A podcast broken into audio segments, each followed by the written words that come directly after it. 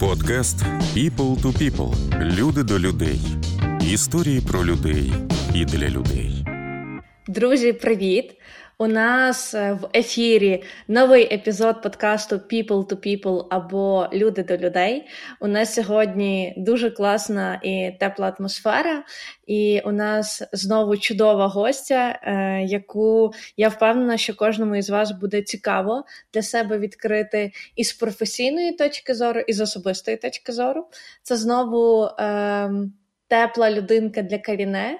І Каріне, я тут не можу не передати слово тобі, щоб ти трішки розказала, як ти, яка ти сьогодні до запису нашого ефіру, і що ти можеш розказати про нашу гостю. Всім е, привіт! Хотіла сказати всім добрий ранок, але я не знаю, коли це ви будете слухати. Тому просто всім привіт. Дуже рада всіх вітати. Е, Так, е, мені дуже приємно, що наступний гість також моя добра знайома.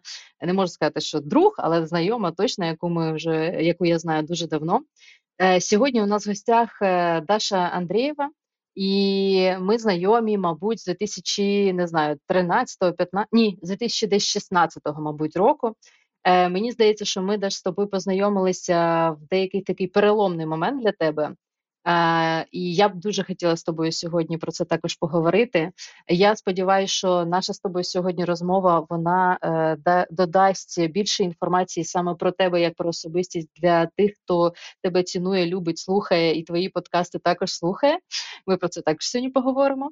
От я хочу е, тебе представити як, на мою думку, гуру СММ, бо ти саме в цьому побудувала кар'єру. А от що ти зараз робиш от саме на сьогоднішній день, які в тебе проекти, е, чим ти живеш, чим ти палаєш? От хочу тобі передати слово.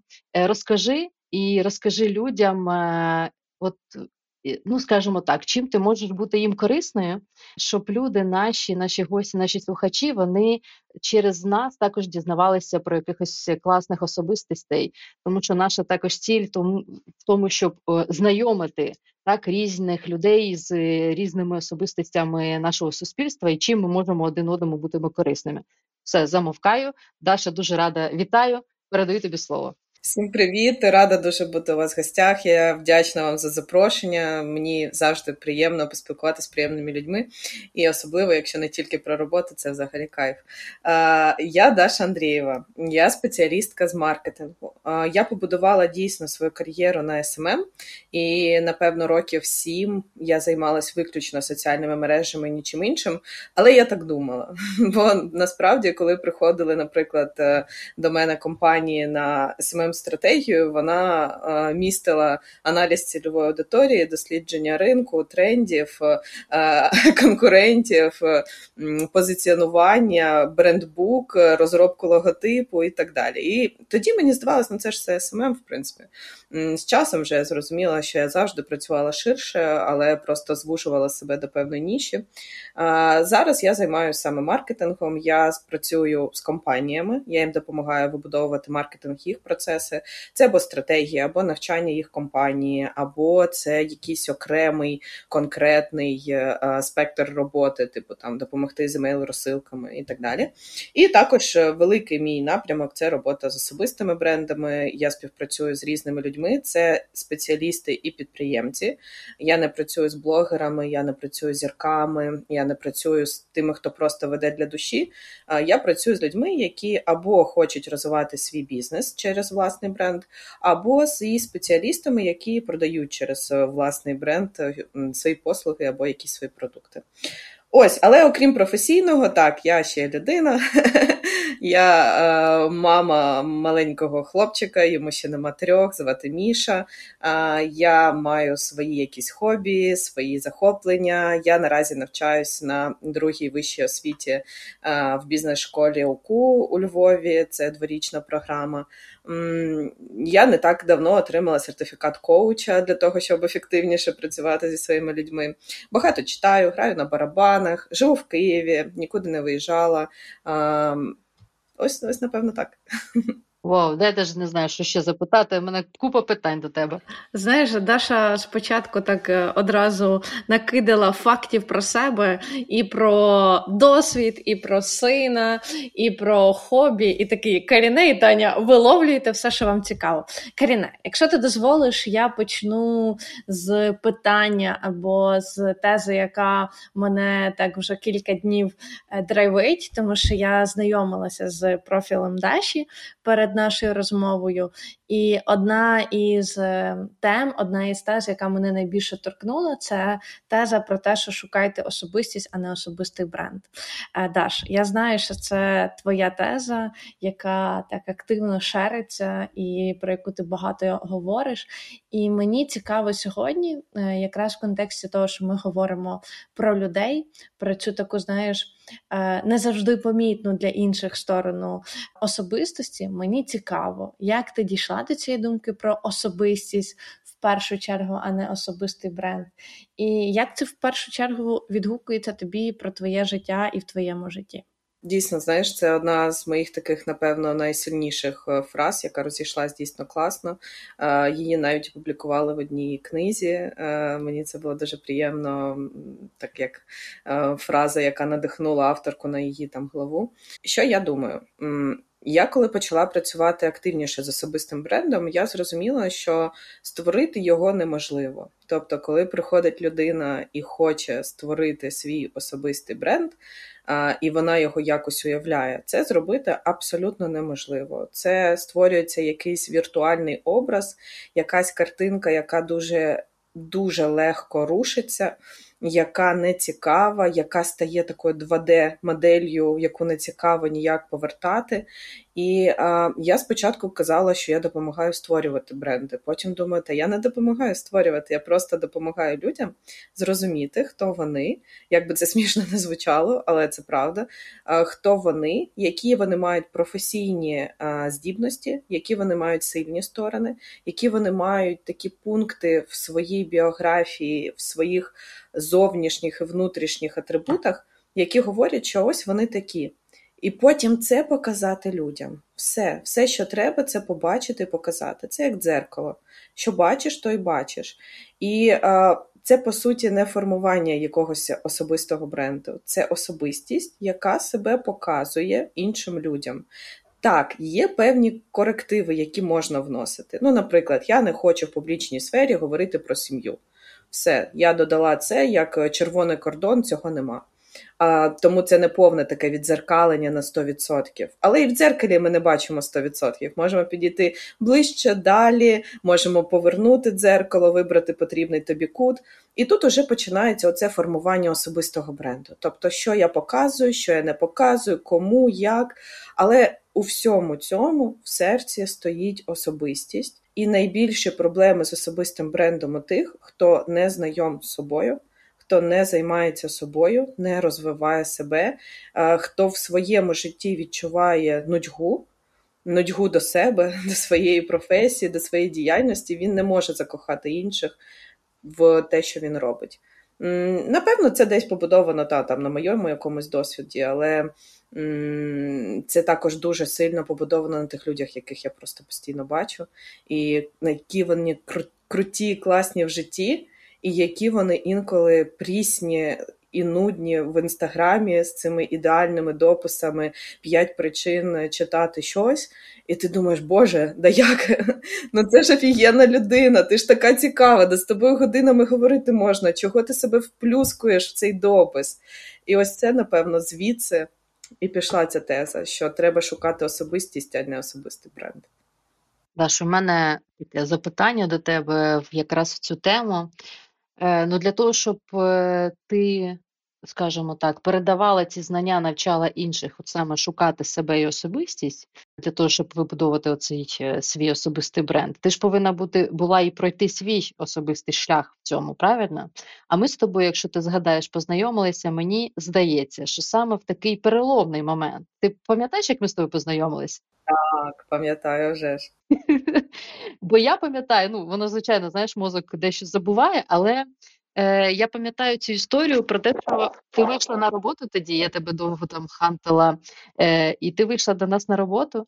І десь я пам'ятаю, на другий день, мені здається, ти така сказала: ви знаєте, я вирішила все ж таки робити свою агенцію.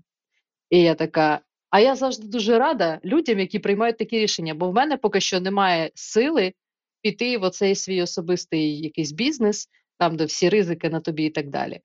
І я пам'ятаю, що мені було трохи якось погано, ах, знову потрібно шукати сима бліда.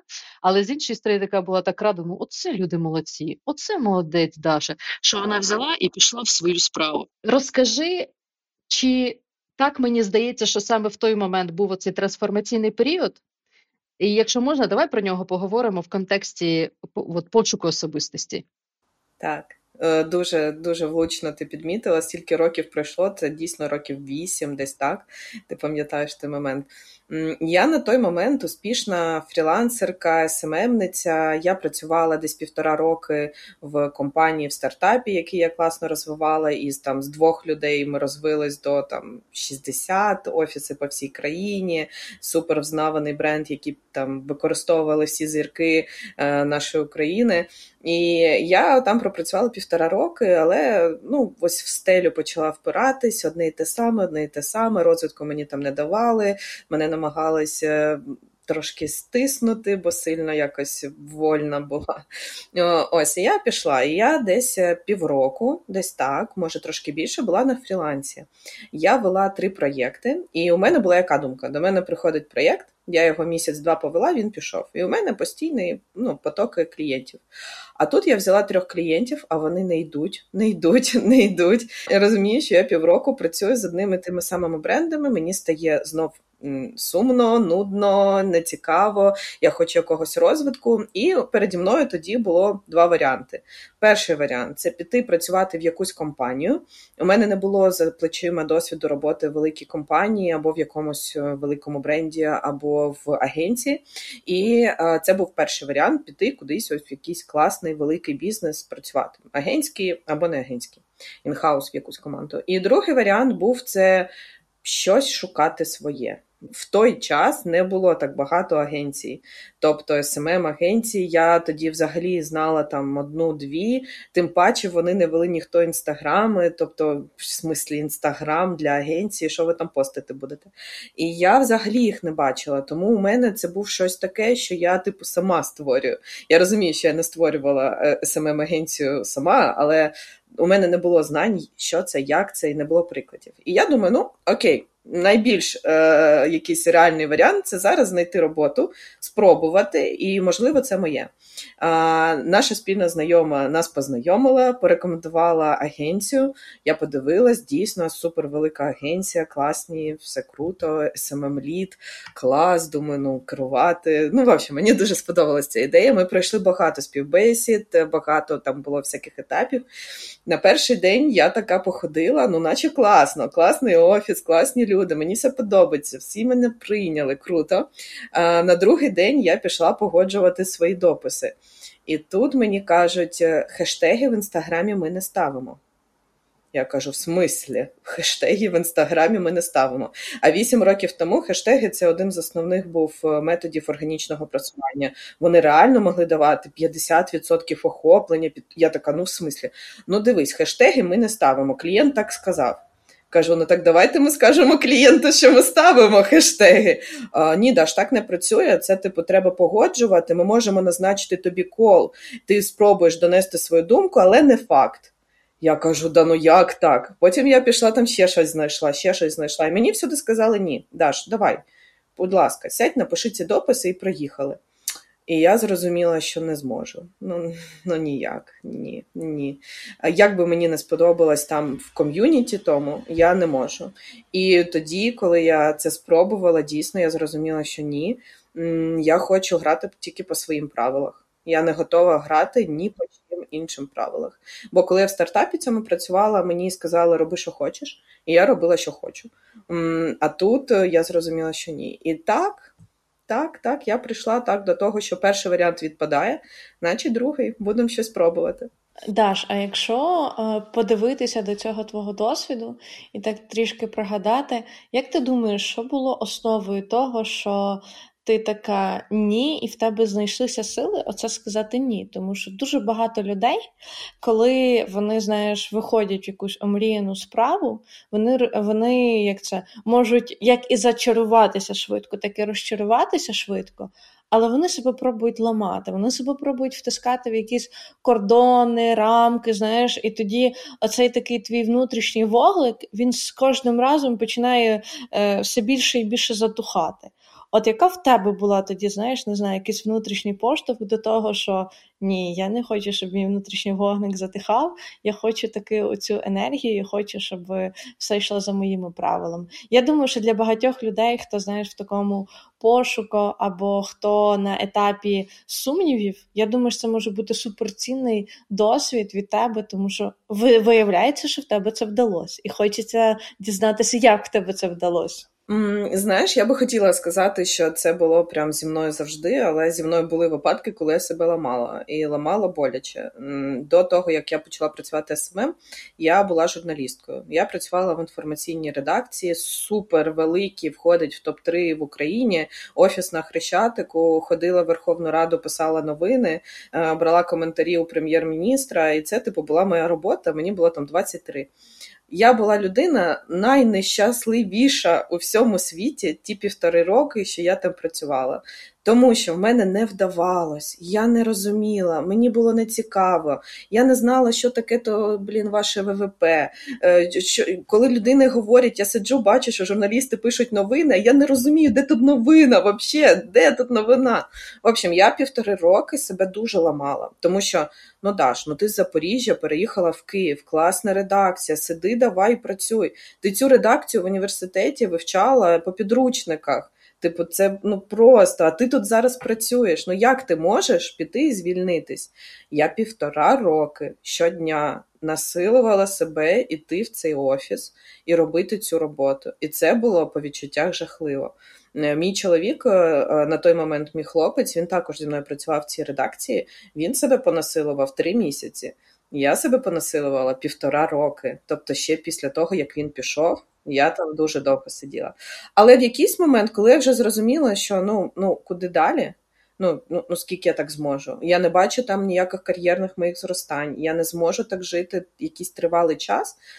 Я тоді звільнилась в нікуди, будучи тоді ну, взагалі з нулем. Тобто нічого в мене не було.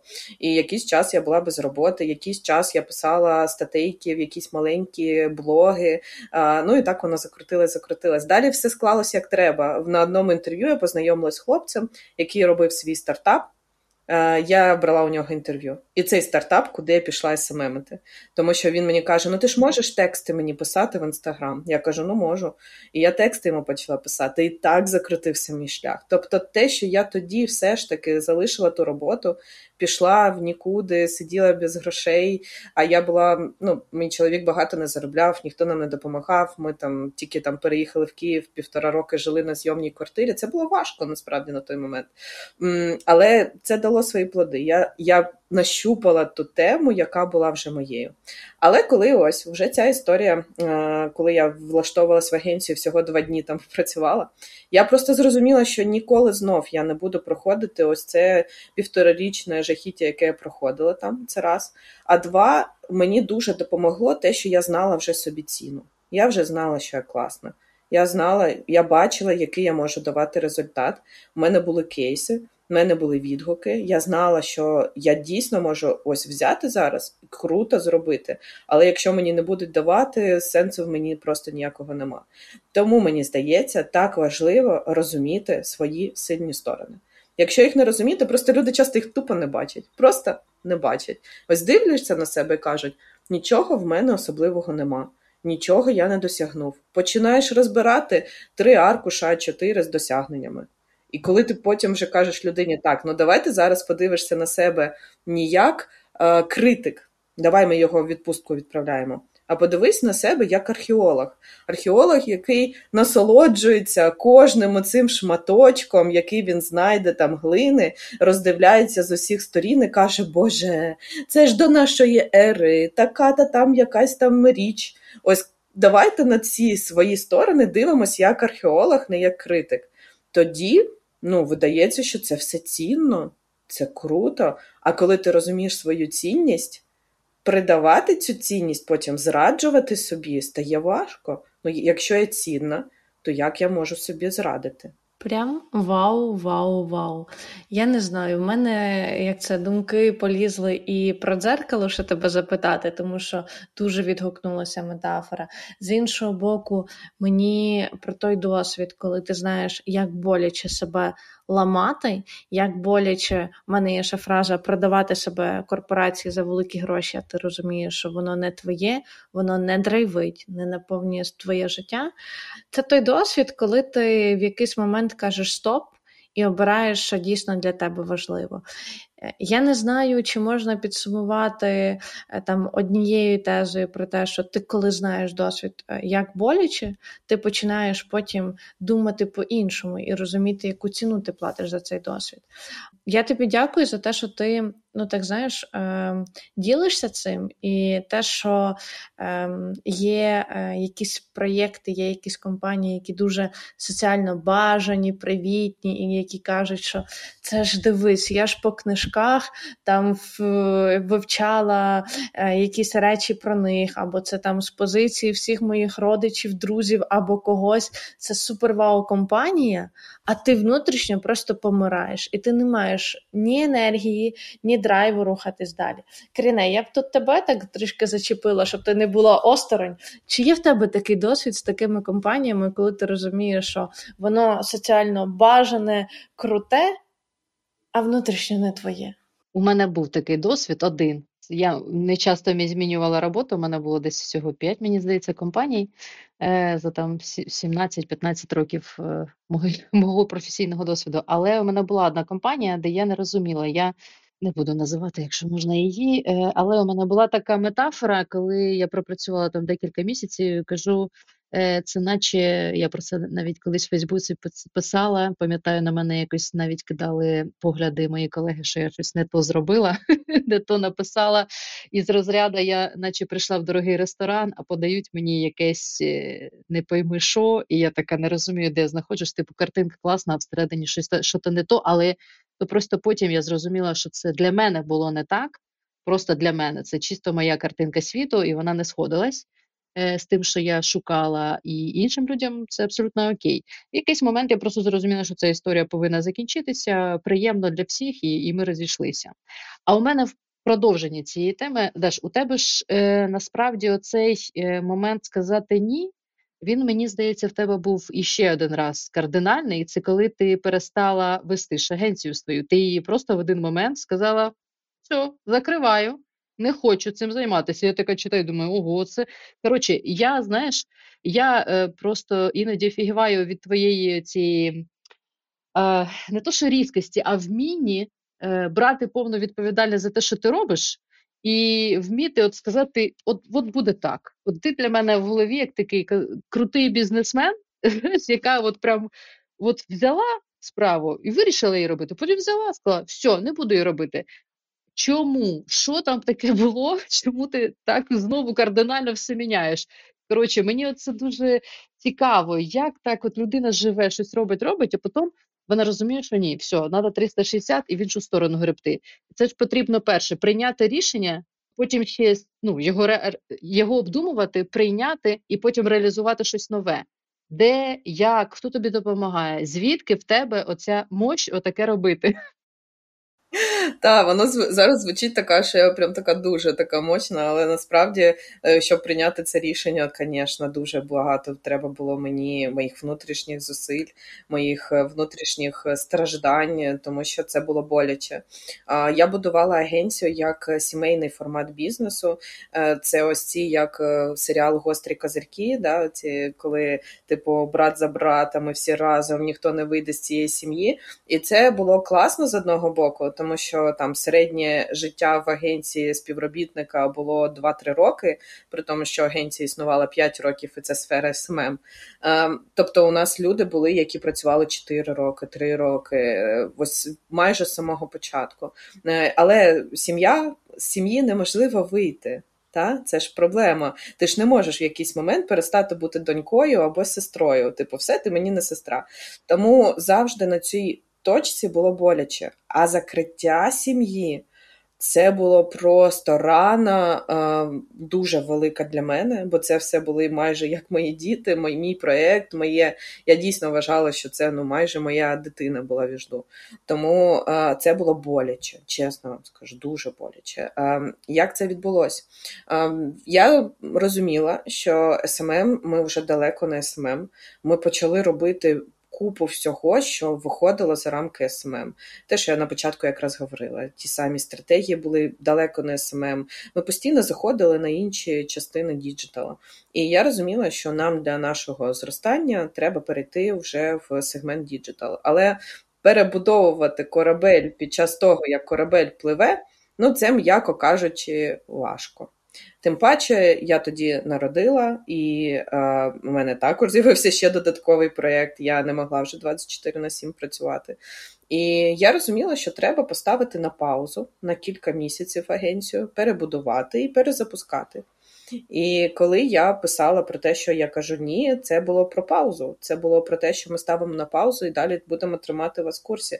Просто пауза вона була поставлена в грудні 21-го, січень. 22-го добрий добрий день. І я розуміла, що ну мої всі стратегії, всі мої плани перебудови агенції, вони, м'яко кажучи, стають на паузу. А людей я вже не могла тримати. Всі почали шукати кому куди. Я почала шукати, що мені взагалі робити. Прикиньте, сидить тут такий маркетинговий стратег. Ну супер, клас. Кому я була потрібна в 22-му на початку році нікому не була потрібна. І е, тому я я все ще думала, що ми перезапустимо агенцію. І весь 22-й рік я, в принципі, жила з такими м'якими думками, що зараз трошечки щось стабілізується, я якось себе там візьму в руки, а, плюс же ж ну, емоційні гойдалки, війна, ну це ж все було жахливо. Е, а в кінці, десь вже року, я зрозуміла, що ні, я я вже не хочу, я вже все. Тому в січні 23-го вже я прямо заявила, що ніякого перезапуску агенції не буде. Все абсолютний стоп. На той момент вже команда працювала по своїм місцях. Ем, комусь я допомогла влаштуватись, хтось сам знайшов. Я на той момент вже займалась консалтингом, розробками стратегій. Тобто, у мене вже були мої задачі. Чоловік, мій який партнер був в агенції, він також вже знайшов роботи, теж займався. Тому, в принципі, в 23 січні вже все було ок. Але коли була ось ця пауза, це було. Достатньо боляче, бо люди були е, шоковані, співробітники не очікували такого. Хоча я їх готувала, я м'яко їх водила. Це не було таке, що добрий вечір. Завтра ми не працюємо. У них були ну, всі можливості якось собі там допомогти. Ну і знаєте, я ось коли зараз там роблю собі якийсь висновок, я вже ж думаю про те, що я не знаю, як би я е, зустріла цю війну, якби ще в мене була агенція, бо я була не в кращому стані. Моєму сину було 8 місяців. Я тільки почала виходити з після пологової депресії, яка в мене була дуже не дуже, і вона ну, в мене був поганий стан. Війна, е, проблеми в агенції, її треба перебудовувати, вона вже нестабільна. Частина команди, ще коли я була вагітна, частина команди захантили і пішли прямо ось під мій пологовий. Ну тобто прям ось ось я маю народжувати, і де моя права рука. Ну, в общем, вся ця нестабільність, якби я війшла в війну з ще й з агенцією, я не знаю, як би я це вигрібла, я вам чесно скажу. Я думаю, що я була б не найкращим в той момент керівником, я би не змогла врятувати цей корабель, або змогла, але дуже сильно за рахунок моїх ресурсів і ресурсів моєї сім'ї. А на початку війни мені більше треба було стабілізувати мою родину. Як, до речі, війну зустріла в Запоріжжя. Геніальна ідея була 23 лютого поїхати в Запоріжжя до до близьких. Ну, геніальна ідея. Тому я там стабілізувала всіх своїх е, якось. Ну, в общем, я я вважаю зараз, вже дивлячись назад, що ну, це була геніальна ідея саме в той момент все ж таки поставити ту паузу. Ти коли говориш, мені е, так знаєш на рівні тіла боляче від того, що е, це здається, коли це в соцмережах, що е, ми припиняємо діяльність якогось проєкту, що це рішення, яке таке легке і за яким є дуже багато твоєї внутрішньої сили. Але я коли пригадую про свій досвід. У мене була спочатку тренінгова агенція, де я відчувала подібне, і е, я скажу, що більше я такого робити не буду, коли бізнес або коли там будь-який власний проект підписувати ще під своє ім'я і довкола свого особистого бренду тащити бізнес і в якийсь проміжок часу зрозуміти, що ти з одного боку не знаєш, як від нього відійти бо там все твоє. І команда, навіть проєктна, яка долучалася на якісь речі, ну вона теж твоя. І ти, ну тобто, ти на 100% асоціюєшся з брендом. І як отут, е, як це знайти внутрішні сили, щоб від цього відійти, і зрозуміти, що. А це не моя дитина, це не 100% я, це проект, це бізнес, який може призупинитись. Мені було в біса важко, і це дуже великий м, соціальний тиск на тебе, тому що ти розумієш, що це таке дуже непередбачувано, як воно може сприйматися далі і як воно буде впливати на твоє життя. Друга історія це вже про сімейний, е, яку я не дуже шарю. Е, і це історія прям свіженька минулого року, коли ми спочатку відкрили кав'ярню в центрі Києва, а потім закрили. І це було е, е, точніше, не закрили, ми її продали, і це було не знаю, я була саме щаслива людина в той момент, коли я зрозуміла, що все, я більше до цього стосунку не маю. І я коли розповідаю, я розумію, що в нас був крутий бренд, з яким ми працювали. В нас була класна локація, в нас була класна серединка, наповнення. Ти прям душею вкладався, і я відчувала, що ну, це якийсь. Е, ну, якась частинка тебе, якась частинка дійсно, як твій проект, твоя дитина. І з цього моменту я там переосмислила, дуже полюбила каву, я почала в цьому всьому розбиратися. І вже якийсь проміжок часу ми почали вибудовувати команду, перетрансформовувати, зрозумівши всі процеси. Тобто зараз в мене в голові лежить готовий е, план, як запустити ще одну кав'ярню або ресторан в Києві, але я розумію, що я цього робити не буду. І мені найскладніше тоді було зрозуміти, що а куди я, куди я як особистість, що мені цікаво, і куди подіти оце все, що в мене є з LND, з коучингом, з будь-чим, а куди я як підприємець, якому треба поєднувати е, ще свій бізнес, кав'ярню і зрозуміти, коли стоп. І цей стоп інколи дуже болючий, тому що для друзів, для рідних, для всіх це ж вау, це ж круто. Ну тобто люди деякі живуть і там по по 15-20 років збирають кошти на відкриття власного бізнесу або якісь ідеї, це виношують, а ти такий хлоп, не моє, і закриваю. І це починається. А чого? А що? А в чому не признавалися? А найголовніше те, що ти просинався, і ти такий, блін ну, не драйвить. Не маю я енергії до того, щоб туди вкладатися. Не маю я енергії, щоб робити щось якісно. І я та людина, яка, якщо бачить, що неякісно і не драйвить, я така ні. Ні-ні, ні ні я краще полежу, відпочину і потім придумаю щось нове. Як тобі було в ці моменти? Класно, у тебе така прям історія, прям знаєш, слухаю тебе і прям дуже відгукується, бо це, це так.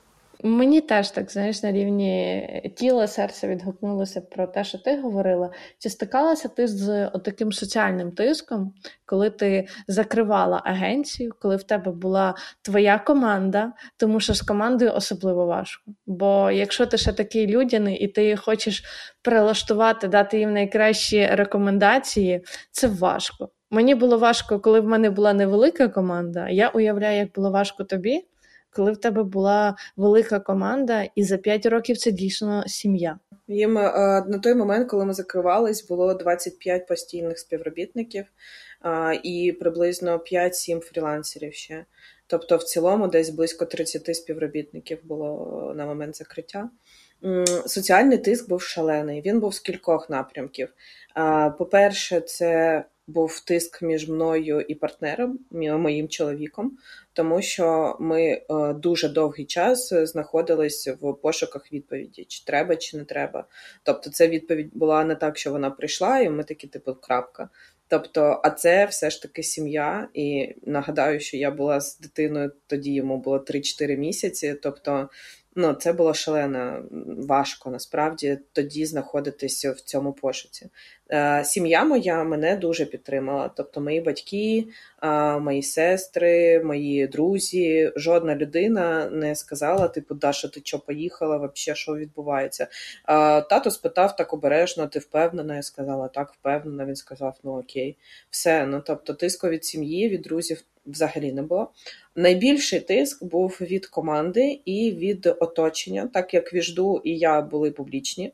Е, нас було багато знайомих, е, е, наших послідовників, учнів наших курсів. Тобто, уявіть, у нас за там півроку в середньому навчалось 3-5 тисяч людей на наших курсах.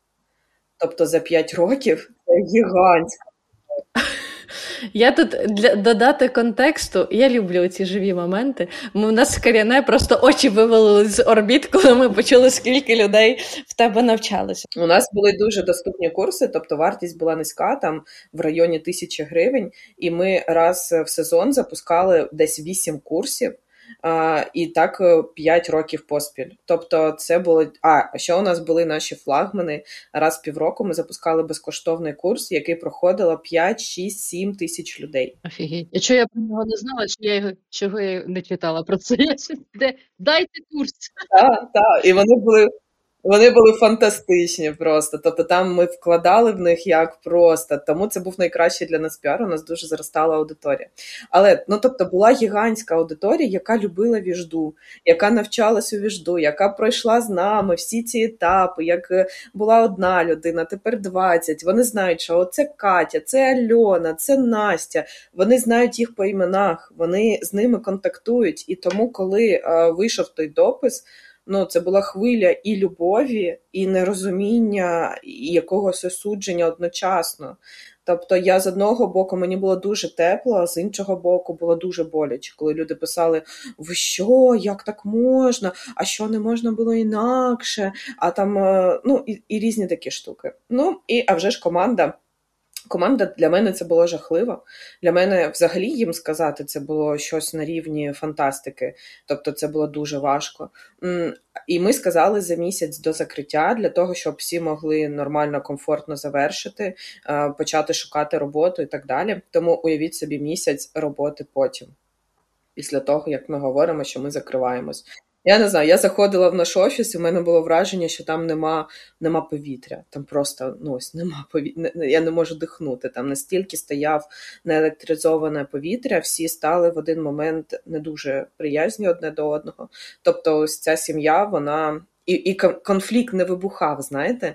Ну, Тобто конфлікт мав вибухнути якимось, е, щоб уже роз, роззосередження це відбулося, а воно все у всіх всередині. І потім, вже, е, коли агенція вже закрилась, через рік е, деякі члени команди все ж таки мені вибухнули в комунікації зі мною, і вони мені дали свої слова, які мали сказати, коли агенція закривалася ще. Що це були за слова? Що я їх кинула, що я не мала права, що я поступила по-свинськи, закрив агенцію. Е, тобто, умовно, коли ми тоді їм казали, вони промовчали і сказали розуміємо. Але ось вибух відбувся через рік після закриття, і я прям так Тут я думаю, що знаєш, Дашуль, який момент, тут ще війна прийшла, і у людей дуже багато стресу, грошей нема, роботи немає і так далі. І воно просто, не я думаю, що накопичились цей негативний. При тому, що всі всі вони вони вже працювали, вони працювали гарно в гарних компаніях, тобто у них не було ну, жодна людина з віжду принаймні те, що я знаю, не залишилась без роботи. Бо когось я підлаштовувала, хтось просто приходив, а біжду, да, клас, а вже ж беремо. Тобто багато хто працював прямо на класних позиціях і зараз працює на класних позиціях. Тому, але е, ну я розуміла, що у команди всередині відбувається, і мені хотілося десь, щоб вони щось сказали. Я проводила багато тетів, я питала, як ти, що ти, може, ти щось хочеш сказати. Я провокувала їх на бесіду зі мною. Е, але вони ну, в той момент вони не сказали, і я розуміла, що вони пішли з великими ранами, і що їм боліло дуже. І мені хотілося, щоб вони це переживали, бо мені боліло страшно. А я не могла показувати, що мені це боліє. Я ж, ну, типу, я ж маю всіх ей-не-не, крапку ставлю, погнала. А мені боліло так, що я просто вити вовком хотіла. Але їм на той момент вони ну, не могли про це думати, бо, ну, типу, їм було боляче. Е, ну і знов таки формат сімейного бізнесу це про що? Це про те, що я була мамка. А чи часто ми у мами питаємо, чому вона сумна, коли ми діти?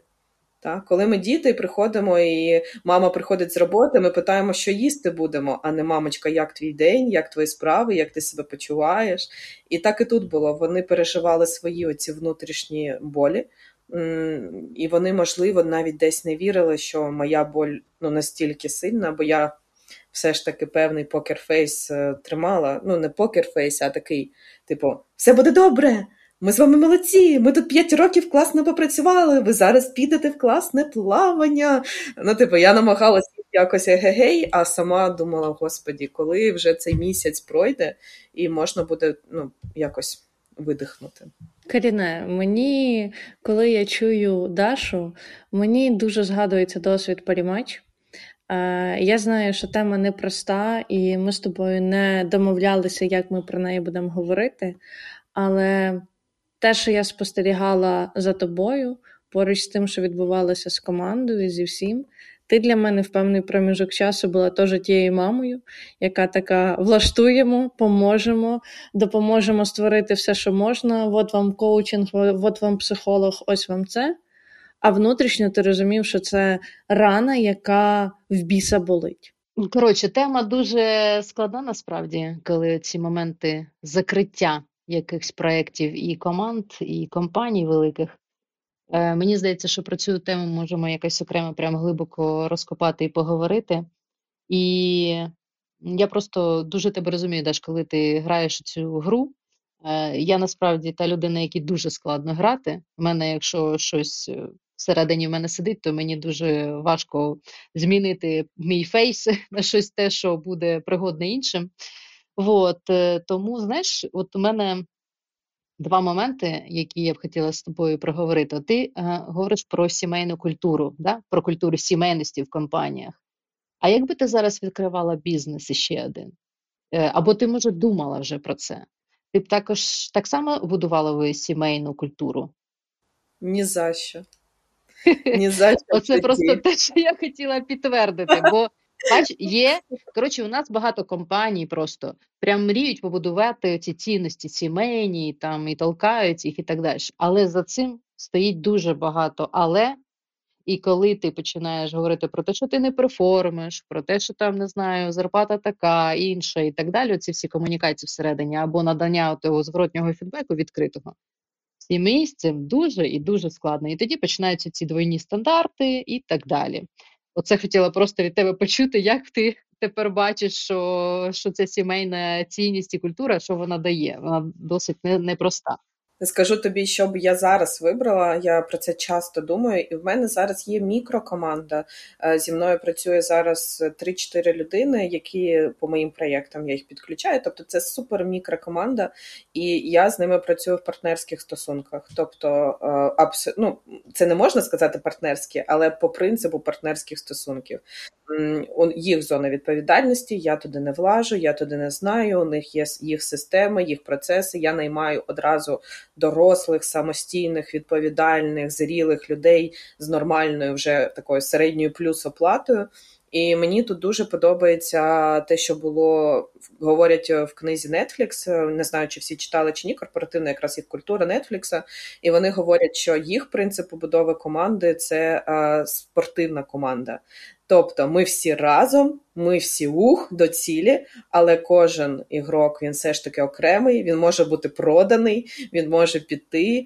Є тренер, який може від тебе щось вимагати, але при цьому задача така ключова задача це зібрати зірок в цій команді, щоб кожен був суперпотужний і працював за цією єдиною ідеєю. Мені дуже це відгукнулось, бо я я робила ось що. Я брала, наприклад, людину, тому що вона класна людина. Та, не класний професіонал, а класна людина. І я її не звільняла, бо вона ж класна людина. І я постійно обслуговувала емоційні потреби моєї команди. У тебе там ти з хлопцем розсталась, ну давайте сьогодні раніше додому підеш. Там я розумію, там ось тобі квиток, е, маленький тобі сюрприз, іди там в квест сходи, або там ось тобі книжку почитати про стосунки. Ну коротше, ну мені було 25, 26. У мене не було своєї дитини, і я була впевнена, що це краще, що можна зробити. А, І це, знаєте, на противагу тому, що у мене було в інформагенції, де я була ніхто, звати мене ніяк, і що у тебе температура 39, да мені взагалі все рівно, пішла працювати. І я на противагу цьому вибудовувала інакше, але це були дві крайнощі. Тобто я там була з однієї сторони, тут з іншої, а все ж таки треба було шукати золоту середину. І ще один Танюш, вибач, один пунктик. Ти сказала про те, що ніхто не бачив цієї болі, яку ти відчувала, і ну, тебе бачили в офісі одною, а вдома ти інша. Як ти з цим всім справлялася вдома, коли ти приходила? Знаєш, як в рекламі, ти заходиш додому така на кабучках, швиденько їх скидаєш такий і лежиш біля стінки, майже помираючи, і там щось про чайок, пам'ятаю, було гліцин чи що. Коротше, що з тобою було вдома? Хто тебе підтримував? Як ти себе реабілітувала за той вечір, ніч, вихідні? Е, що тобі дозволяло знову наповнятися енергією і приходити на роботу знову? Е, мені дуже допомагав психолог. Я в той момент вже повернулася в терапію, бо під час вагітності я вирішила, що це мені не потрібно. Зробила паузу. Це була велика проблема. Будь ласка, всі вагітні жінки ходіть до психолога. Це просто найкраще, що я можу вам порадити. Тому я була в терапії, і я якраз працювала з цими питаннями постійно регулярно. Це раз. Е, два, у мене була мала дитина, я не мала часу на те, щоб думати про щось інше. Е, він не спав, він не їв, він болів, він плакав, в нього коліки, холіки і все, що тільки можна. Тому я, в принципі, не мала часу вдома страждати.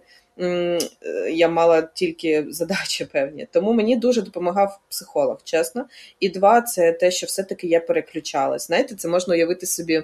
Я не знаю, любите ви супергероїв чи ні, але я фанатка Марвела, і я дуже люблю Тора. Це мій там прямо улюблений персонаж. Уявіть собі цього Тора, який такий там пішов, там завоював весь світ, все у нього чудово. Заходить е, додому і в під'їзді залишає свій цей молот біля дверей і заходить е, в хату. Все, йому молот не потрібен вдома, він його залишає. І він не може користуватися своїми суперсилами вдома. Йому потрібно там бути іншою людиною з тими здібностями, які є. Тому в той час мені допомагало це сильно переключення. Я наче я освоювала якісь нові знання і навички, яких у мене не було. І напевно, ну я просто не мала можливості про це багато думати. Тому зараз я розумію, що перше це психолог, і друге це постійне переключення, це те, що може допомогти. Тобто не можна варитись 24 на 7 в цьому. Я не уявляю, якби не було дитини ну, я не я би себе з'їла, напевно. Просто я би себе постійно їла, їла, їла, поки не доїла до якоїсь вже межі. А мені те, що ти розказуєш, це про особистість, про те, що знаєш, коли ти вчишся поєднувати різні грані себе. І професійну, і таку життєву, сімейну, коли ти можеш бути різним, і е, коли ти е, розповіла про цей досвід, дякую, Каріна, за питання.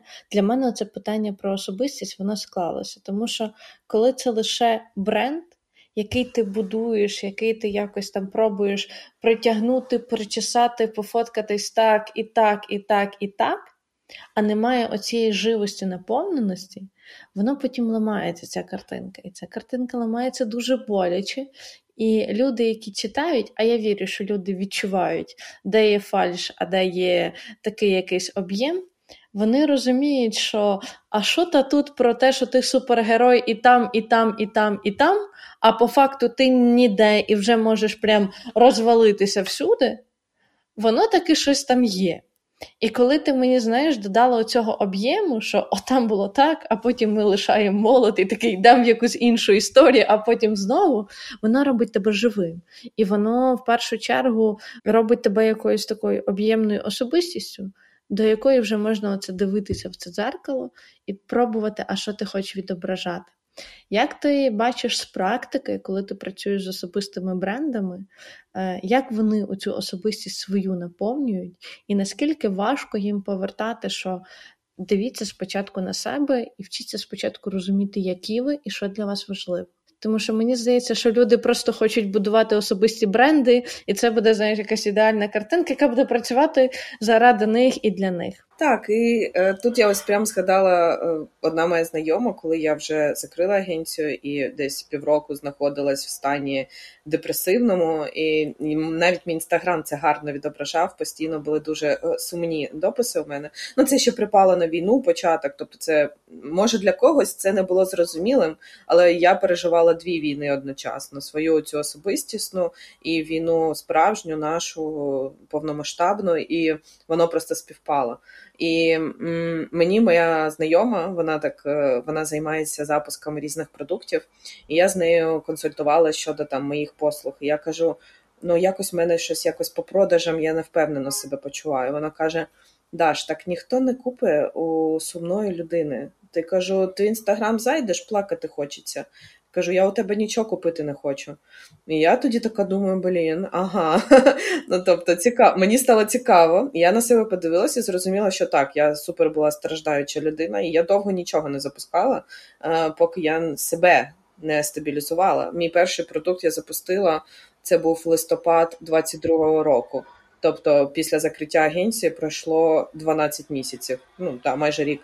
Е, тому е, я до цього я нічого не запускала. Хоча до цього сім років я це робила постійно. Е, тому мені потрібна була ця пауза. Тому ось що я би хотіла тут сказати, це те, що поки я себе не пофіксила, я не змогла йти в проявлення свого бренду та в таке публічне проявлення.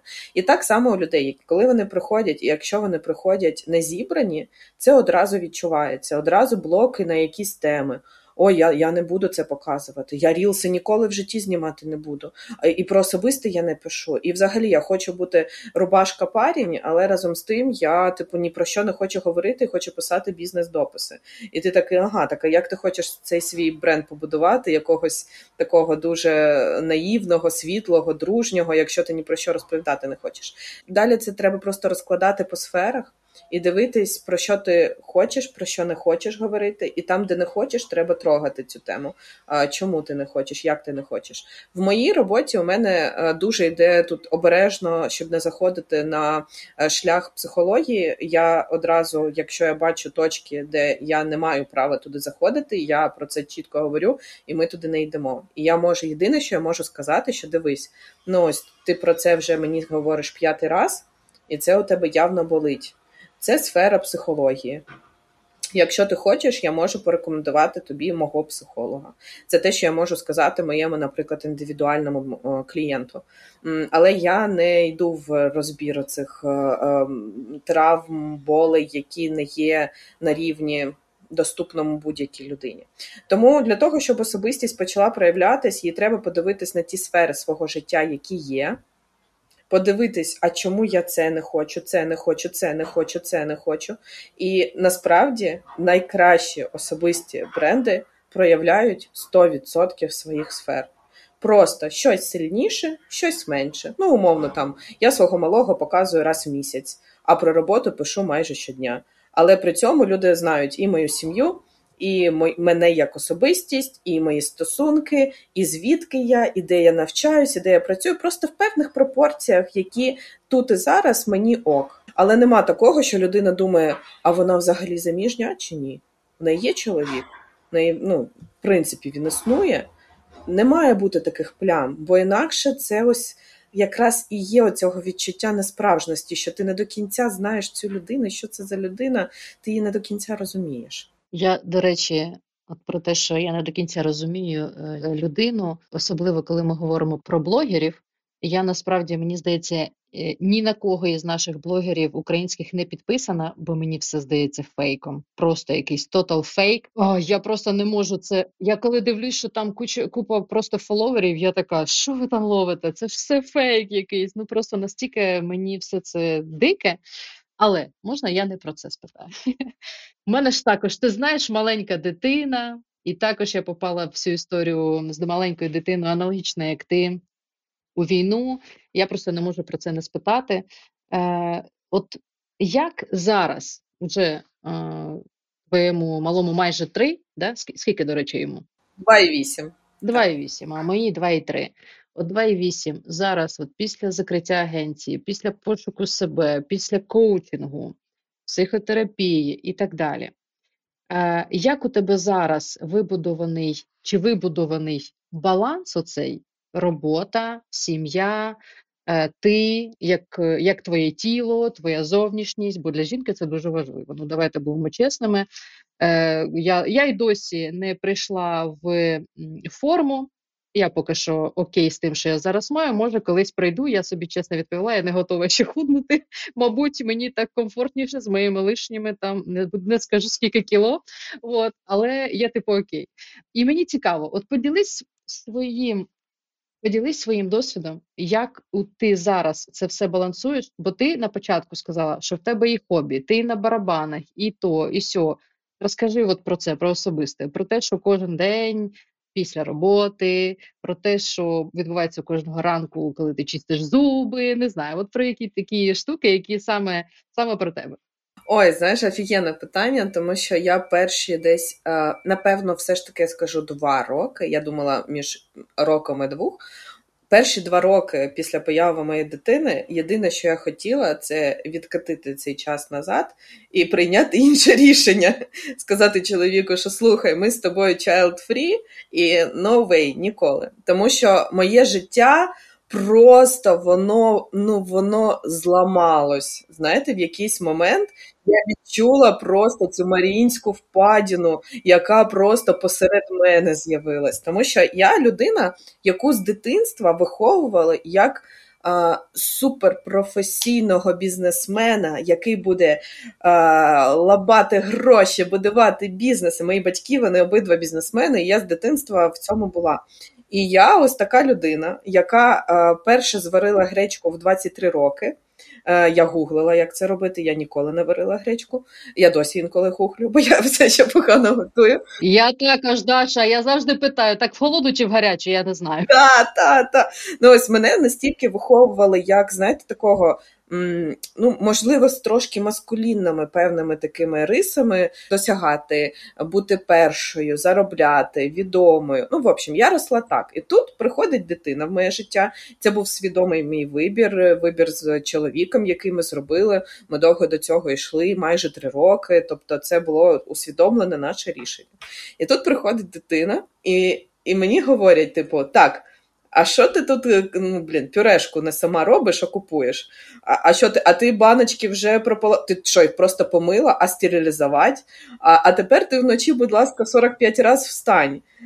А що ти а що ти що з'їла помідор? У дитини буде щось там е, червоне. Ну тобто, в моє життя входять якісь реалії, коли я не важлива. Коли мене нема, коли ти просто стаєш обслуговуючим персоналом третьої людини. Сказати, що мені все це компенсували гормони, я не можу сказати, чесно вам скажу. У мене не прокинулася скажена материнські оці всі почуття. Ні.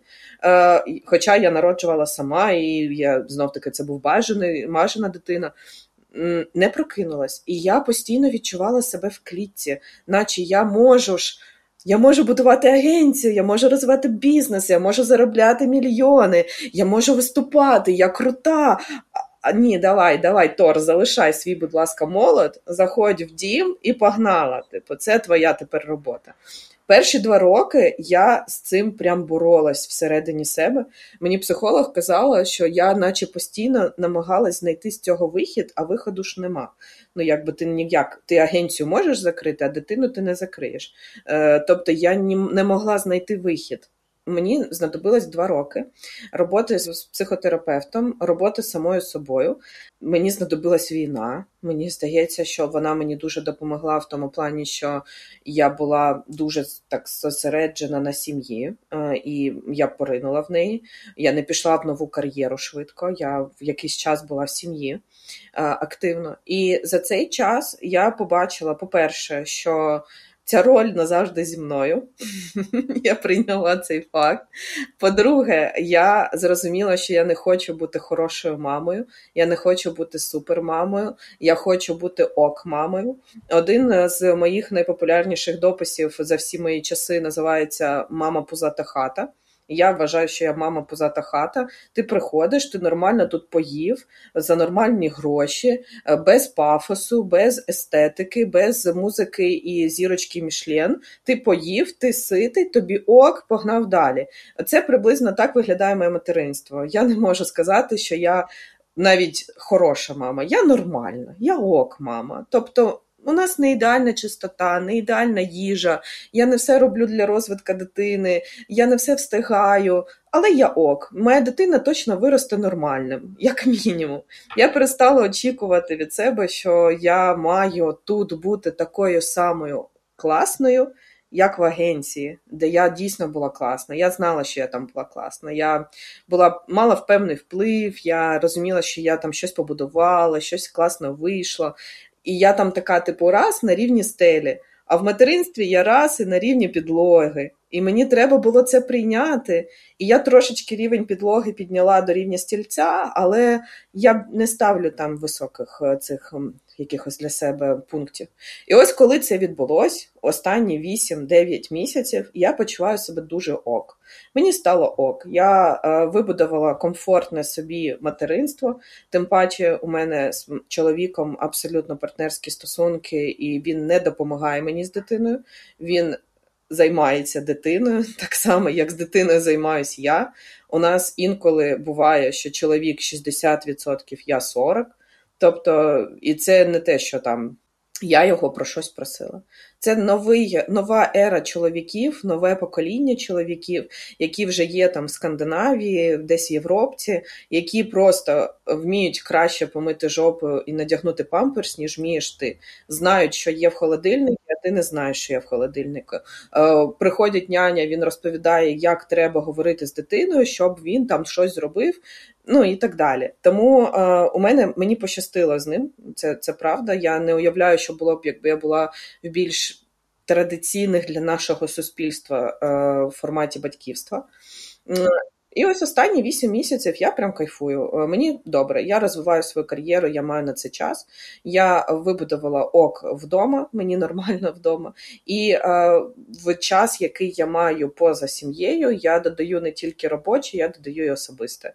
Тобто, у мене є час, коли прийшла няня, і няня йде, і в цей час має поміститися все, що я хочу. Тому туди йдуть е, ті самі барабани, е, книги і так далі. Або зараз ось моя освіта, яку я отримую, я ж очно її отримую. Я їжу у Львів раз в місяць на тиждень, і в цей час чоловік спокійно живе з дитиною. і все ок. У тебе міні-відпустка. Ну, всі так думають.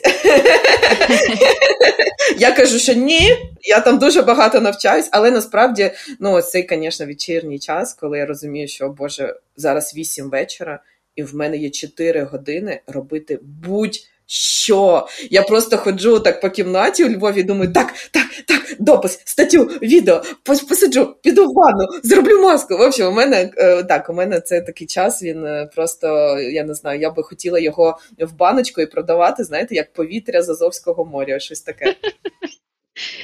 Клас, дякую дуже. Я просто раніше вже казала, що е, мені здається, вирішує все е, побудова правильних е, оцих побутових питань.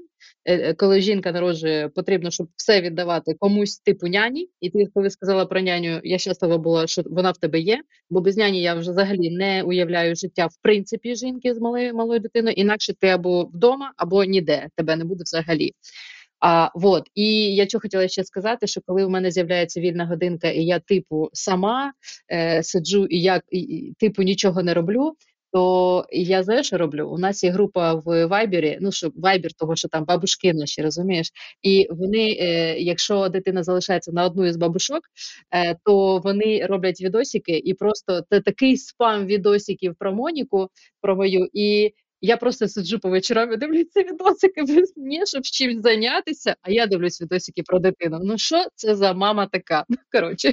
Ну я у Львові теж постійно дивлюсь відосики, це є таке. Але знаєш, у мене ось те, що перші два роки е, можливий нюанс. У мене дитина е, на грані з гіперактивністю. Тобто, навіть вплоть до того, що лікарі вони не діагностували гіперактивність, але вони сказали, що ну якби він близько ходить. Він дуже активна дитина. Він грається рівно дві секунди чимось, після чого він змінює е, сферу своєї роботи. Але він дуже класний, ну він просто активний. Так ось що я хотіла сказати, це те, що раніше у мене було дуже сильне відчуття провини, коли в мене з'являвся час на себе. І коли, наприклад, чоловік брав малого і йшов на вулицю, і я така розумію, що в мене є одна година часу, що я буду робити? Прибирати щоб ну, мене ж має, маєш, я ж маю якось свою функцію виконати. Тому мені здається, ось здорові стосунки також між батьками і відношення до дітей. Ну я я би все це всім прописувала би цей рецепт. І я сподіваюся, що все більше таких чоловіків буде ставати, які ну беруть в цьому участь. Знаєш, у мене який лайфхак? Е, Ось нещодавно я для себе відкрила. Я просто жавранок, я дуже люблю рано просто прокидатися, і там декілька типу, коли у нас була можливість, там, де я жила, була ванна, просто зараз в мене ванни немає, то я прокидалася, типу, в 5.30 раночку, набирала собі повну ванну і просто кайфувала там, поки всі сплять. Я спала у ванні. Це просто кайфець. Тому беріть на заміточку, це прям працює. Я сплю в ванні зараз тільки раз в тиждень, коли е, наші друзі-сусіди обстрілюють. Тоді я сплю в ванні. Це це, це наші ну, ну, трошечки чорнушки, ну дозволь, будь ласка. У нас можна, не, як сюди обмежуйте себе. Знаєте, я дивлюся на таймер е, нашої програми, в якій ми пишемось, і я розумію, що ми ще говорили години дві, але я знаю, що дві години е, нас точно слухати не будуть, тому у нас є привід, як мінімум, ще один раз з Дашою зустрітися. Не знаю на який епізод і який випуск, бо е, сьогодні було дуже багато всього, і сьогодні було дуже багато всього і теплого, і цікавого, і класного. Я щоб підсумувати і дати якийсь такий, знаєте, фінальний акорд. Даш, хочу тебе запитати ну, таке коротке е, запитання і коротку відповідь. Якби можна було дати людині одну пораду, як проявляти себе, то якою була б ця порада від тебе? Класне питання. Я я в захваті від цього питання ніколи його собі не ставила. Якби дати одну пораду, щоб проявити себе, треба побачити себе. Спочатку бачиш себе, а потім показуєш себе іншим бо стільки крутих, сильних, талановитих, класних сидять і сумніваються, сумніваються, оце поїдають себе. Я недостатньо, у мене нема сертифікату, у мене не там настільки та годин практики, і такий кейс недостатньо. А ще там сидить ось ця конкурентка. А що скаже моя бабуся? І ти оце себе сидиш, поїдаєш, поки хтось робить те, чого ти дуже хочеш. Я знаю, яка в нас буде тема наступного епізоду. Синдром самозванця. Я бачила, Даша, що ти її е, озвучувала на своєму подкасті, і сьогодні, як знаєш, свідомо хотіла її оминути, але ми таки прийшли в ту точку, в яку ми мали прийти. Тому я думаю, що ми зможемо ще точно на годину поговорити, тому що сама улюблена моя тема і сама болюча моя тема про синдром самозванця. І я вірю, що ми такі не одні. Так, абсолютно. Я вам більше того скажу, знаєте, до мене приходять е, дуже класні люди в плані ще якоїсь медійності, тобто великі аудиторії, їх ставлять як такий бенчмарк, типу, ось ця людина найкраща. А ти сидиш, розмовляєш з цією людиною, а вона боїться, вона сумнівається, вона каже: Ну я там недостатньо. І ти такий, да в смислі недостатньо. Ти зірка цього життя, ну в смислі. А людина так само сумнівається, так само не впевнена. Тому я вже не дивуюсь, тому що це є абсолютно у кожного. Просто Хтось це закриває агресією, хтось це закриває а, якоюсь такою м, надуманою впевненістю, хтось це не ховає, а, але це є, і з цим треба. З цим треба працювати. Не прийняти просто, а працювати. Даш, як ти думаєш, ми хоч трошки тебе привідкрили? Я думаю, що так. Думаю, думаю, ви ну ви точно почули те, що я не розповідала про закриття агенції, бо це занадто болюча була тема для мене. Ви почули з перших уст про моє материнство, і це досі непопулярна тема, і говорити це якось соромно. Але я це сказала, і мені було ок. І я сподіваюся, що той, хто буде слухати, послухає це і подумає: блін, вона так легко про це говорить, а мені чому це не ок. Ну чому мені не ок сказати, що я мама позата хата? Ну чому чому я маю бути мішлен? Угу. І хай хай це буде комусь на користь. Клас. Я тобі дуже вдячна. Дякую вам. Я думаю, що фінальним акордом на сьогодні буде побажання до тих, хто нас слухає. Придивіться до свого життя і спробуйте таки е, бути зірочкою свого життя, бо ваше життя точно того варте. І навіть якщо ви е, на початковому етапі свого шляху, знайте, що боятися окей, всі бояться, е, всі сумніваються, але спробуйте таки запалити свою зірочку і, попри всі труднощі, наповнювати своє життя оцим світлом. Даш, я тобі дякую. Супер тепло, супер приємно і дякую тобі за цю розмову. А я вам. Дякую. Подкаст People to People. Люди до людей. Історії про людей і для людей.